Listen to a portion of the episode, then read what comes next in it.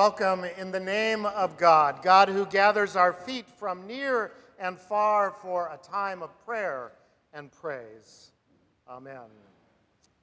Oh God, you have drawn us together from the busyness of our lives to the quiet of this place, where we are invited to worship and praise your holy name.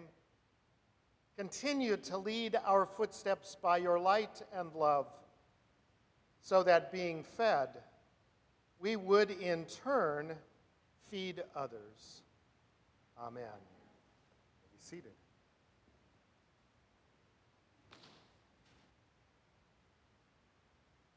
A reading from the book of the prophet Isaiah. For as the rain and the snow come down from heaven, and do not return there until they have watered the earth, making it bring forth and sprout, giving seed to the sower and bread to the eater, so shall my word be that goes forth out of my mouth. It shall not return to me empty, but it shall accomplish that which I purpose, and succeed in the thing for which I sent it. For you shall go out in joy and be led back in peace. The mountains and the hills before you shall burst into song, and all the trees of the field shall clap their hands. The word of the Lord.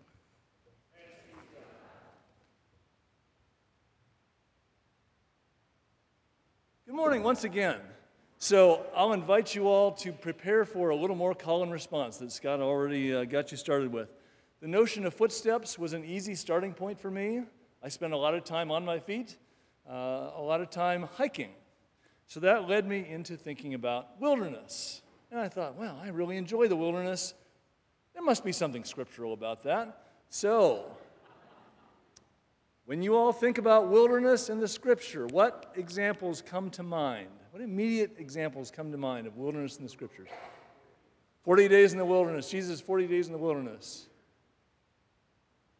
40 years in the wilderness for the Israelites crossing out of Egypt. The exile. Devil, yeah. So these are not particularly positive Im- images of wilderness. Sort of in contrast to my experience. And look at that, it's doing the right thing now. Wonderful. We hope. We'll see. So, I spent a lot of time um, over the last several years, partly as a result of my son being in Boy Scouts, hiking in the wilderness in the Sierras, and uh, got to see things like this. That's a little different experience of the wilderness. We'll get to uh, some alternatives to that in a moment. And the, uh, the friend I was just with in the Sierras uh, from the Boy Scouts is Israeli. And he introduced me to an expression which I'll invite you to repeat uh, yalla, yalla, yalla. Yalla, yalla, yalla. Okay, so this is a call from the shepherds to their sheep. Another biblical metaphor coming here. Uh, this is obviously. Um, something that uh, you wonder, well, why would the sheep listen to this? Well, this happens to be uh, an, expression allegedly derived from the Arabic. I don't know. The Wikipedia source tells me this. I don't trust Wikipedia entirely, but there it is. Uh, that says to the sheep, come on, let's go. And it's used now in all sorts of ways in uh, Middle Eastern culture to say, come on, let's go, let's, let's get, in, uh, get involved.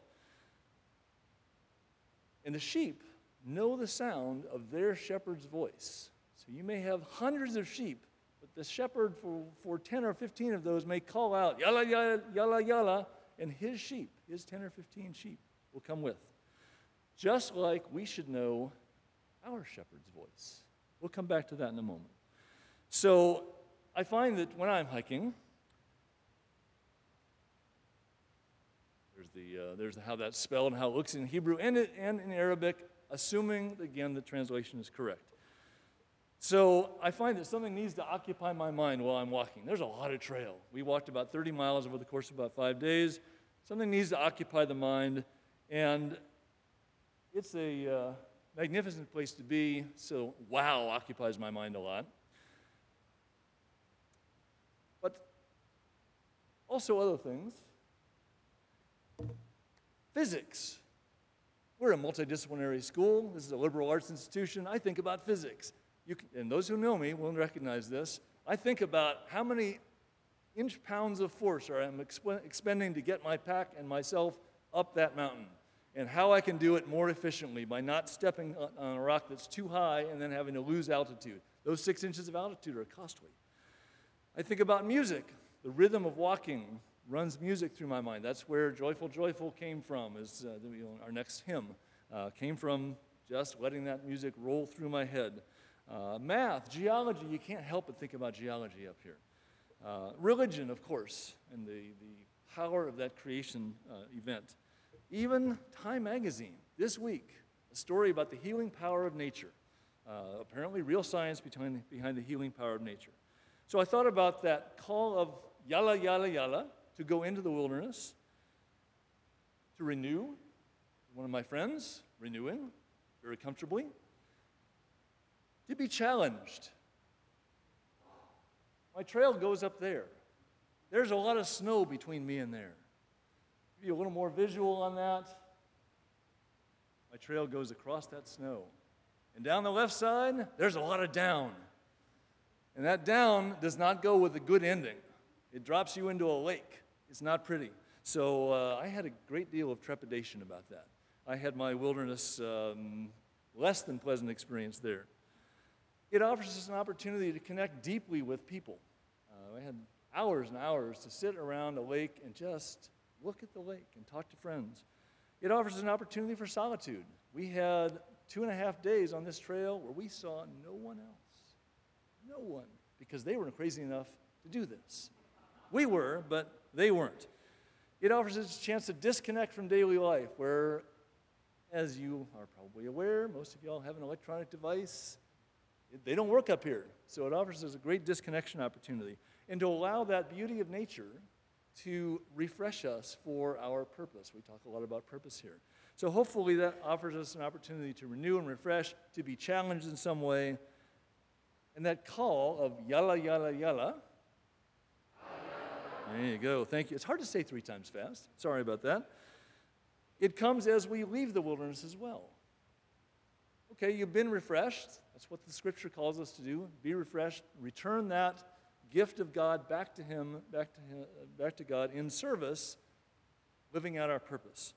So I hope that you will hear that call of both to go into your wilderness, it doesn't have to be here. Find your own piece of wilderness. Get renewed, get some opportunity to talk with someone who you care about, someone with whom you have differences that you need to share with. Get some renewal, and then listen to that call again as you come out of the wilderness to be refreshed, to be back into your purpose. Merciful God, hear the prayers of your people, both spoken and unspoken. We pray this midweek for this midweek worshiping community that their faith would be strengthened and their joy increased.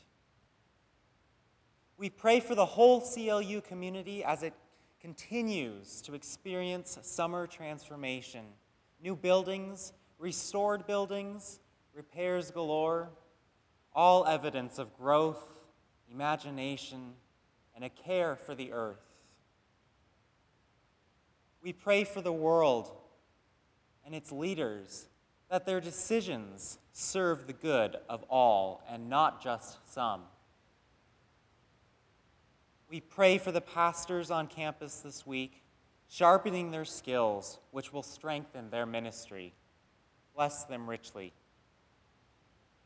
We pray for our feet, and we ask you to aid and instruct every footstep. Amen. God is blessing your feet that you may run to those who need you. God is blessing your feet that you may know that your entire life and body are about the task of serving. In the name of God, be blessed.